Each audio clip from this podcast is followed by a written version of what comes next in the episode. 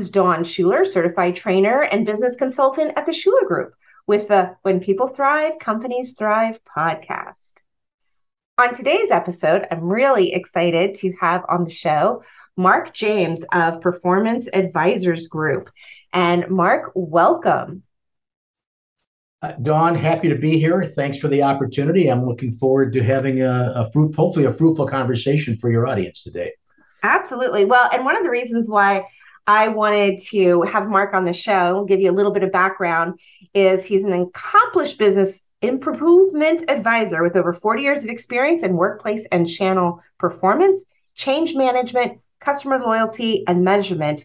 And what he does with all of that is he helps B2B companies achieve sustainable growth and competitive advantage by eliminating barriers that get in the way. And one of the reasons why I thought that you, Mark, would be such a great guest on the show is because our Shuler Group focus is on people, processes, and performance with the right people in the right seats doing the right things at their top performance and skill level.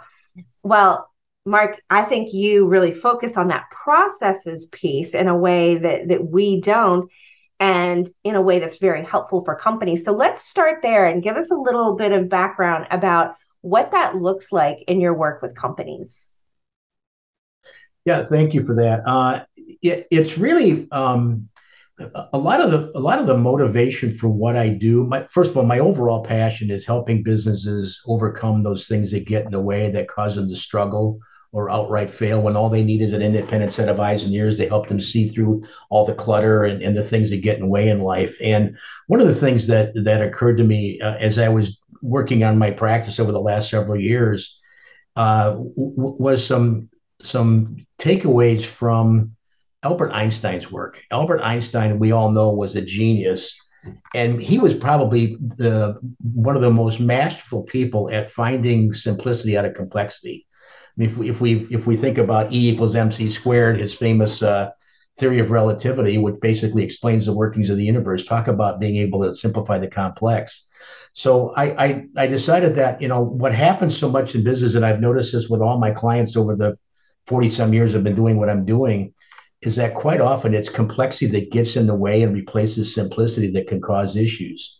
Uh, by way of example, one of the uh, the unsettling statistics that I constantly refer to. Uh, it's a, in a, a, statistic I've been tracking for a number of years. For a typical organization, as much as 50 to 75% of the individual activities that employees perform add zero value to the final outcome.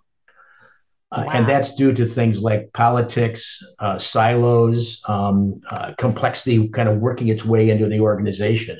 It's not unlike our computers. Uh, every once in a while, you kind of have to clean the cookies out to kind of build up because it can it can affect performance. The same thing can happen to a business or any kind of an organization. So the key to the key to uh, eliminating the, that that that complexity and getting to simplicity is finding out where those non-value adding activities are and then getting rid of them. So, so that's kind of where I start uh, when looking at processes. I, I have a disciplined approach. I kind of use something called the performance puzzle, which is a holistic way of looking at how an organization operates and the key determinants of performance, as opposed to looking at it just along a hierarchical or a functional point of view, which is the way a lot of uh, business process improvement is done. And there's nothing wrong with that. But I kind of like the approach that's a little bit more holistic and looks at things not strictly along hierarchy or function uh, to find where those opportunities for improvement are.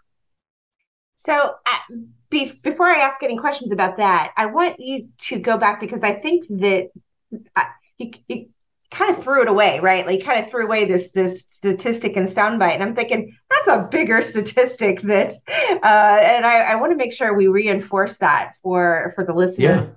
Can you give that statistic again? Yeah, yeah. I mean, it, it, and it's it's a disruptive statement, but it should be because it happens to so many organizations. Fifty to seventy-five percent of the activities that people perform on the job add zero value to the final outcome. Wow. So clearly, there are some implications there for productivity and ultimately the customer experience uh, if we if we accept for for a moment that one of the things that we want for a final outcome or a positive outcome is a good customer experience, which then leads to growth and all those good things we want to see happen in a business. if you've got a lot of non-value adding activity that's that's not adding to the customer experience or actually taking away from it, those are the things you want to eliminate. And and so the, the number 50 to 75 percent of that those individual activities, it's a striking number. Um, so it, it it should cause a business owner, even if even if everything seems to be running in all eight cylinders, to sit back and say, could I possibly have some non-value acti- activity going on in the organization? And um, for the most part, you do. You, you will have them in there. They, they have a way of creeping creeping into how you operate and and it just makes sense because we are humans first of all and you know as you and i both say you know it's it's pe- we're, we're people it's people doing these things and so we're not perfect and there is you know life and, and all those things that get you know that go on and so i would think every organization would look at this and say well there's no way we can be at 100% but i bet most organizations wouldn't think that that number of of low outcome producing activities would be as high as, as that 50 to 75%. And so, of course, there can be improvement in all performance, yep. but wow, if there really is that half of the activities are not producing value to the final outcomes, that's something to really look at. Yeah, it's a target rich environment uh, from, from a, an improvement opportunity standpoint. Uh, and and quite often um, it it's nothing more sinister than the processes themselves need work. They may be uh, uh, incomplete or uh, over overly adorned with extra steps that aren't necessary. Politics can get in the way. Sacred cows in an organization and silos, siloed thinking, which can cause um, the left hand to not know what the right hand is doing. All of those are kind of those are the things that typically contribute to and and make for that that that percentage of uh, non-value adding activity. So the first place to start is to look at you know you start with your processes first and understand you know how they are. And my uh, my simplest advice in terms of examining your processes, and, and we could have an entire an entire conversation on process analysis and process improvement. And I don't think we want to bore your audience with getting into the weeds in that too much, but at the at the at the beginning and the end of the day, when you begin to examine how work gets done in an organization, there are basically two questions uh, that you start with when you start to look at processes. First question is for a given step in a process or for the overall process, what is being done by who, for who, and why? And then also, does this particular step in this process get us closer to our goals? Does it contribute to a good uh, customer experience? Does it contribute to a productive, efficient operation? Does it contribute to growth or our, our, our vision and mission? So those are the those are the two things that any business or organization can do. Of course, um, there's a lot more to process analysis, process analysis improvement that comes comes below that or that digs in to really get into the detail. But those are two places to start asking those two questions: What's being done, by who, for who, and why, and does it get it closest to get us closer to our goals? The other piece of advice I would offer is that uh, if you truly want to dedicate to making sure your processes are lean as they can be and they are fitting what the, what needs to be done, uh, I wouldn't assign that work to someone who has ADD uh, or ADHD problems, because you have and I and i I, I, I a little tongue in cheek in saying that, but you want to make sure that you've got people uh, who are going to examine those processes that are that understand it. It's going to be tedious and there's a lot of detail and a lot of questions that have to be asked and a lot of follow through and you may have to go around the different places in the organization to get answers to questions so you can answer those two questions as well as the deeper dive in the processes so i recommend that you use you use people within your organization who are not going to be distracted or cut, get off course because it takes some concentration or better yet hire an outside consultant uh, who who does that all the time because uh, that's their job so uh, that's that's what I would recommend. Yeah. I, mean, boy, like you said, we could do a whole just a whole uh, episode on on processes and.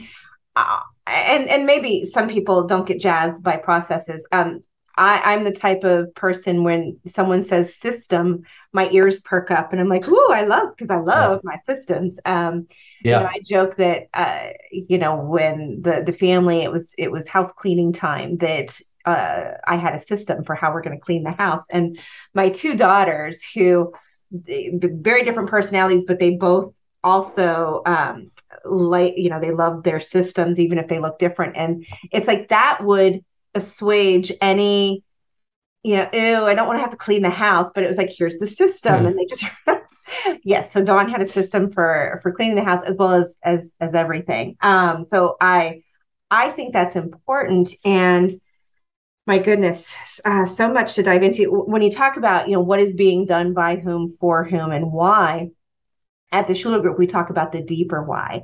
And it's that, you know, why, so using your example, why is this being done? And there's an answer. Well, but why is that important? And then they answer. And why is that important? And then there's an answer.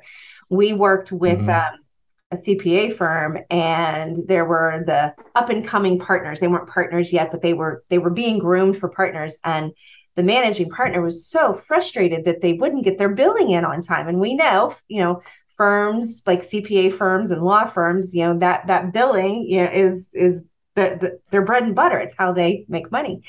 And and so I said to the managing partner, have you explained to them the deeper why? You know, why is it important? Well, it's it's how we get paid. I'm like, okay, they they know that. They understand, you know, the yeah. that connection. Why is that important?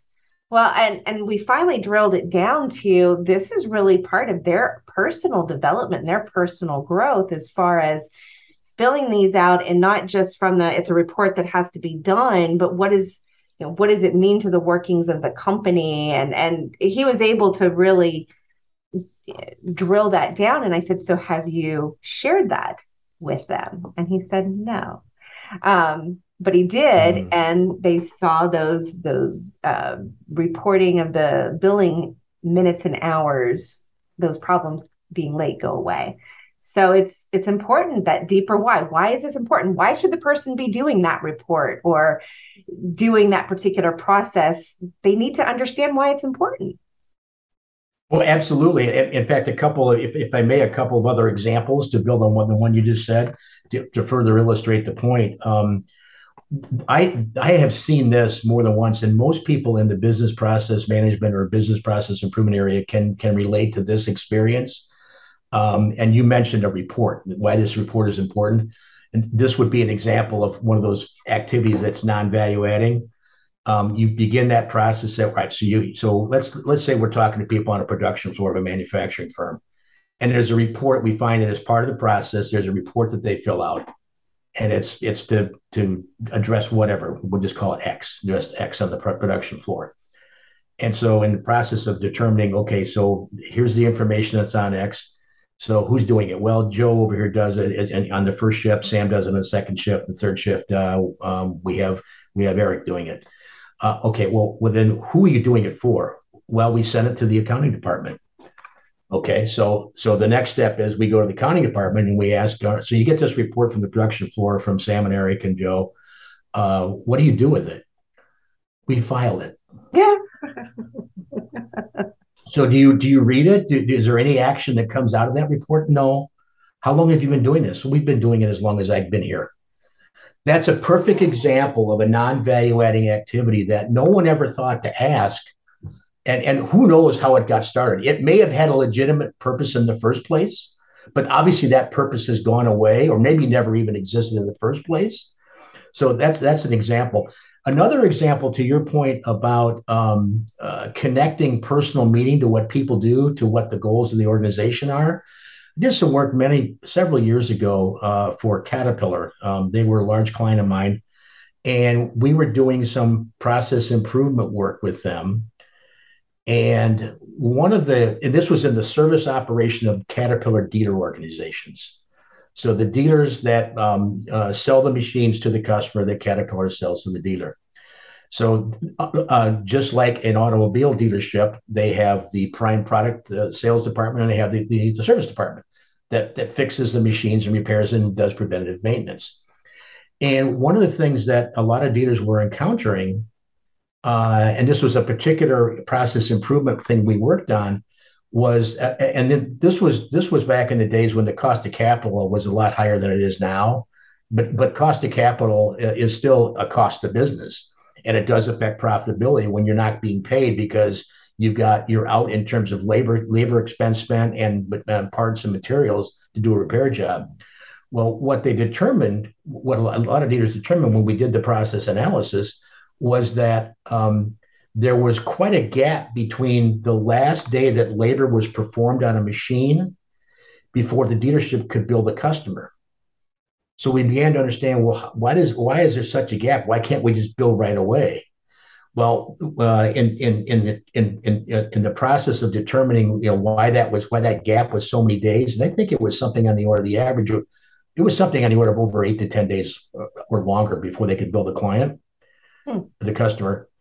Uh, in, in in uncovering what was going on, there are a number of things that the that the mechanic and the service department need to do in order to close out that job so the right information could go to the accounts the accounting department in order to bill the customer so what was happening is that that the service department was not getting that stuff done promptly closing out the closing out the work order summarizing all the materials that were used and the labor hours and all that so um, as a result of determining all that um, uh, determined that uh, here here are some ways in which we can com- the service department can compress and get that done faster, and it reduced the um, number of days from last labor to invoice. I don't remember what it was, but I think we went down to it. It, it reduced it dramatically by over fifty percent.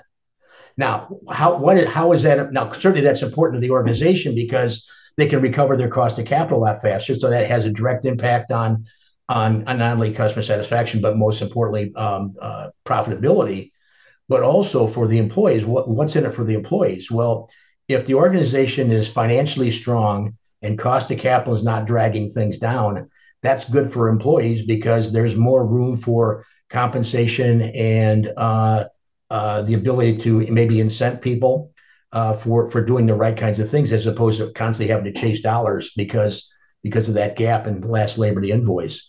So that's an example of just one tiny example, one data point of of how it's why it's important to make sure your processes are examined and you've got to find and eliminate those non-value adding activities or things that are getting in the way absolutely and you bring up a great point that that i want to move to now and we've we've had other conversations before today so i know that you and i share this this as a model is talking about the employee experience and that yeah. because if they don't know why they're doing what they're doing or they instinctively know that 50 to 75% of what they're doing does not result in, in really any great value to the organization that is that hugely affects morale and engagement mm-hmm. and so i'd like you to talk a little bit about that yeah, happy to. And it really starts with, and you, there's something I think maybe you mentioned early on, and I know you talk about this all the time about the why of a business.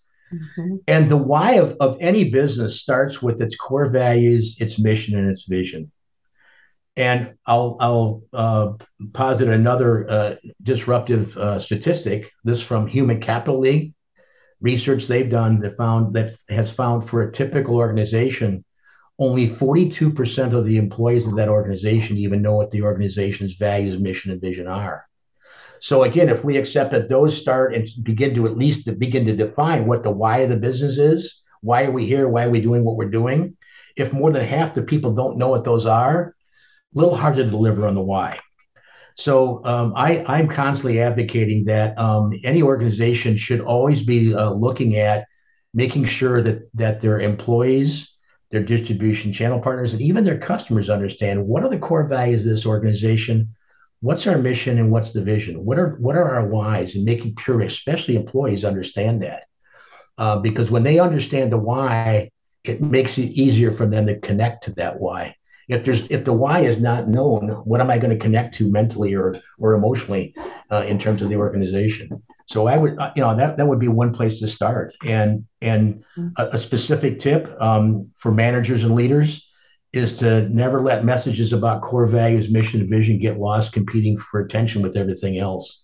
It's not enough to put your core values and your mission, your vision on your website and maybe in a in a break room for the employees to look at. That's not enough.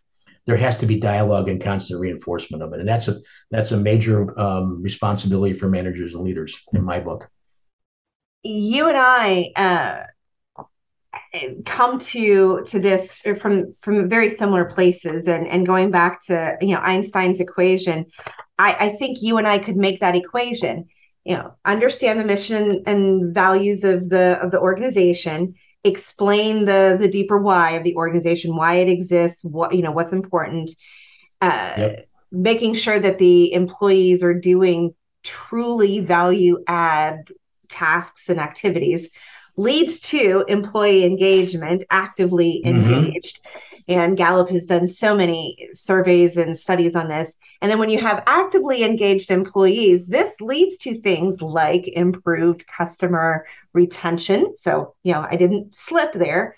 Employee engagement is directly related to increased yep. customer retention, um, fewer uh, PTO requests, um, a better culture, a, a more collaborative culture, uh, and all of that leads to you know greater profit margins, a greater bottom line, and to me that equation is is is very simple. if x then y, or if x plus y plus z equals a, or however we want to do that. Uh, Einstein might have some problems with with my math there, but um, to me, it just seems so obvious that if you have those things in place, it's going to result in a better bottom line. Yeah, I, I like to think of it as a circle or a wheel. Uh, and, and all of those steps are iterative. They keep, you know, the, keel, the wheel keeps going and you connect those things, all those things together. For, for those that are interested, there's, there's a great article that's in Harvard Business Review from the mid 1990s uh, there were several gentlemen at Harvard that did some research and they developed the concept of the service profit chain. And the service profit chain, in, in fewer words, basically says what you just said is that at the end of the day, um, loyal and satisfied customers will purchase quality products and services from organizations where the employees are satisfied and loyal themselves. Mm-hmm. Uh, another way of stating it, Simon Sinek says that uh, uh, uh, customers not love an organization until the employees themselves love it. It's just another way of stating the same thing that um, at the end of the day or the beginning of the day, you have to make sure that that that wheel or the, all those all those things are are feeding on one another, and and the it really starts with making sure the employees are are they're properly trained, they have the right skills and knowledge sets, they are engaged, you you don't burden them with processes that are cumbersome or have a lot of uh, waste and inefficiency in them and you also have to make sure your technology is supporting everything i i talk a lot about something called technomania in mm-hmm. businesses and technomania is believing that technology can solve anything mm-hmm. uh, in business and i would contend uh, um, and I'm, i do not mean to cast aspersions on all the technology people out there because they all have good stuff but I, I, I believe that um, technology cannot solve everything.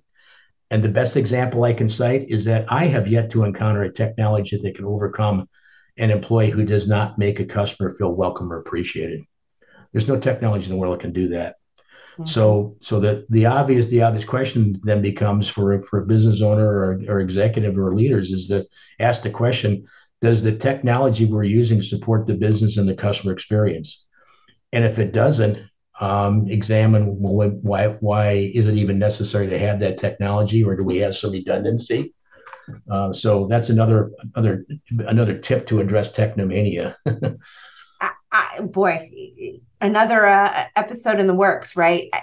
Technology does not mm-hmm. replace people. Technology is a tool, but that tool should still be used by humans. And yes, I was facilitating a uh, a group of business leaders the other day, and we the topic was accountability, and uh, one of the the side items we mentioned was the problem with you call a company and you get lost in the you know the the menu and all the options and the chat bots and all of that and one mm-hmm. of the mm-hmm. business leaders said, for the record, if you call my company, a human answers the phone. And by the way, we've nicknamed her Miss Fabulous because that's how she, um, you ask her how she's doing, and she says, fabulous. And it's that kind of energy that she imbues, you know, when she's on the phone with with customers. And and so you're right, use technology as a tool, but when you start using it to replace or to think that it, it yeah that it's just it's it's more than just a tool it's a thing or or whatever however we want to describe it then you really start losing that connection. We're talking about customers and customer service here but then what about employees? And what if you start trying to use some of these technology platforms to manage employee engagement? Use it as a tool not as a substitute as a tool, not as a substitute. Yeah, and and uh, there there are just some elements of in the interaction of human beings, especially in a commercial environment, where you cannot replace the human brain. Um, and I I get that AI has its place and it's becoming wildly popular and it's going to be used more and more. I get that, but I my my cautionary advice is to be very careful about taking it too far because you're absolutely right. At the start of this part of our conversation, you did say people buy from people. Companies don't buy from companies. Mm-hmm. People don't buy from companies. They buy from people. And the the the infectious nature of an engaged employee who's positive, it is infectious. I mean, just think about your interactions with people. Would you rather hang around with people, not in the business, but by, but your family or friends? Would you rather hang around people that are happy and excited, or people that are down and always miserable and uh, complaining about everything. Um, I, I, think for most of us, we would we would opt for the former. So uh, it, the, that same that same uh, behavioral um, and emotional uh, uh, aspect of, of interaction is is equally important in business to make sure that that that that engagement is there. I, I can think of times when I've had the the occasion to call somebody in customer service for a company I'm dealing with, either as a consumer or in business and maybe I've had a, a, negative experience and I'm not really happy about it as a customer, and I'm I'm maybe outright mad about it. um, what what will happen? What I found happening with myself is that if I've got an, an enthusiastic person on the other side who shows some empathy but is still positive, it's gonna it's gonna calm down my negative ions when I'm in that conversation, and it, it, it's it, it's something that um, all human beings are capable of doing.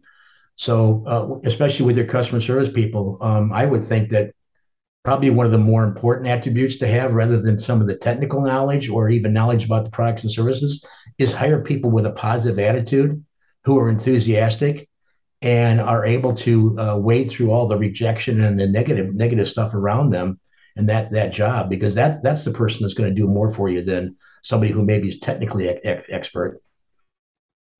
Uh, I, I, don't know if you're familiar with the the book. I believe it's called Uncontainable, written by Kip Tindell, um, who was a former CEO of the Container Store. And mm-hmm. I've talked about this on on various podcast episodes before, but he made it uh, as part of his business model hire happy employees and you know container store for you know this won't, won't be a surprise if you know I love systems. Like the container store is just this amazing mecca yeah. of yep. containers. And oh my gosh, it's amazing. And so people who get it, get it. And they hired a lot of excited, passionate, you know, customers as as mm-hmm. their retail people. They also paid um, the average salary was fifty thousand dollars a year. And this is this was like decades ago which in mm-hmm. retail is almost unheard of. Um, that the average salary is fifty thousand, and but they were constantly on the best places to work list because they focused on really having happy positive employees. They saw their profits you know shoot way up. Um, so they focused on that employee piece. And again that happy positive employee piece rather than oh we've got to make our shareholders happy so just wanted to, to state that as a as a real life, you know, example from a from a big real life corporation. Oh yeah, that that's a perfect example of uh, you get what you pay for. Mm-hmm. Um, for, in terms of making a conscious decision, and that was a very that, that's a very enlightened way to view the customer experience is to recognize that in order to have the right customer experience, we have to make the right investments in our people and all the things that support the people and that I, I, come back to that that enthusiasm uh, factor and the positive factor. um, uh, you, you get what you pay for. Um, if you don't pay for that, you're probably not going to get it. By way, another another um, unsettling statistic that um, I think a lot of a lot of people forget about in business, and I I've been tracking this statistic since I first saw it, probably about 35 years ago. It was originally published. It was research that was done by the Canadian Manufacturers Association, but I've seen it done in the United States with other organizations, and, and the research was essentially the same.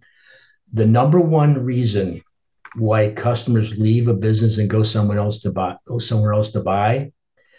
When I ask the question, when I'm doing speaking engagements or I'm uh, consulting with a client, I'll ask, I'll ask that question: What's the number one reason? And most often the answer is, well, poor customer service. Mm-hmm. And that's partially correct. The specific answer is nearly seven out of 10 times when a customer leaves, they leave because they encountered a poor attitude or indifference toward their business by the person or the company serving them. Mm-hmm. Seven out of 10 times.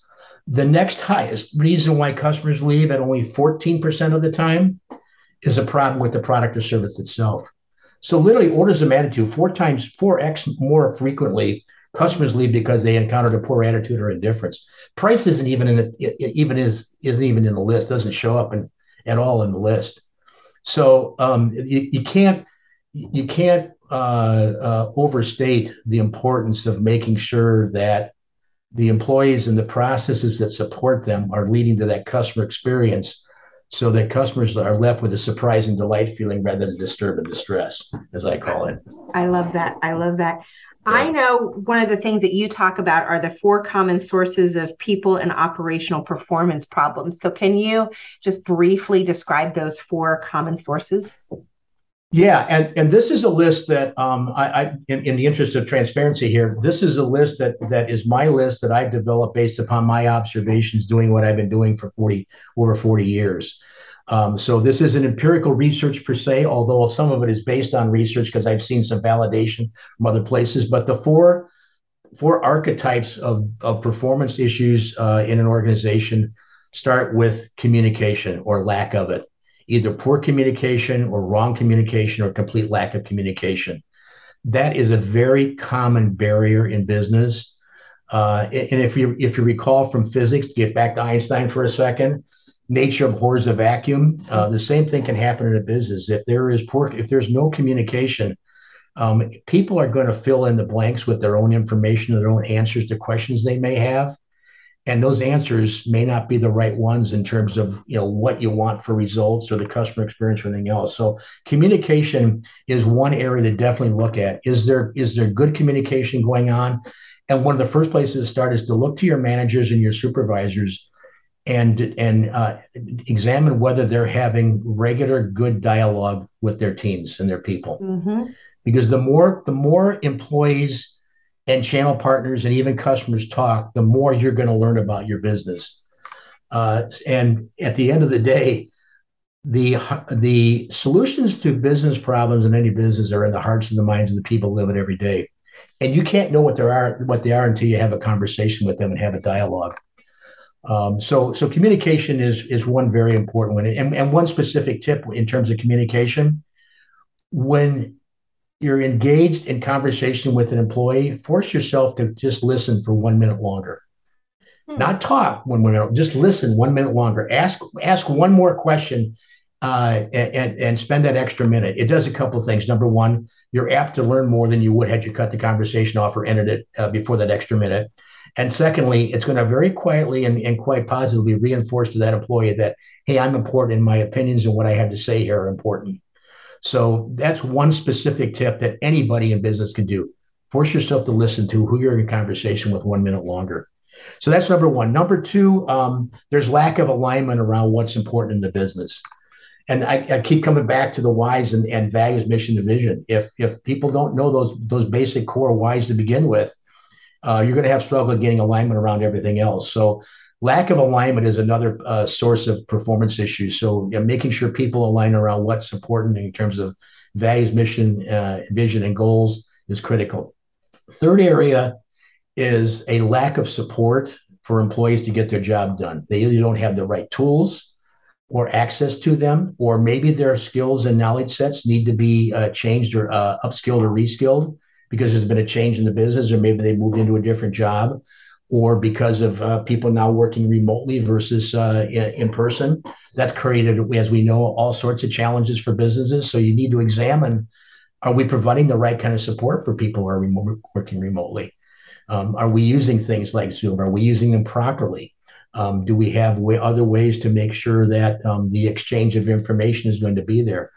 The fourth area, fourth archetype, is a little bit more abstract, but it's what I call um, lack of intentionality, acting without a sense of purpose in mind for the business. And again, I come back to core values, and your core values are the DNA of your business and what you believe and what you stand for and and everything else has to flow from those those those those core values.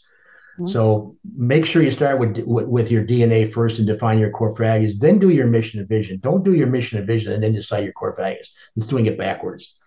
So lack of intentionality, acting without purpose. Uh, by way of example, um, we all know, uh, you know, the old notion from from military practice that um, no battle plan ever survives the first meeting with the enemy. Well, I would contend the same thing happens in business. We may start our day with the best of intentions and say, we're going to get this done today, or this is what the organization needs to do today. But invariably, things get in the way. So you need to make sure that we have to respond to those things and be flexible.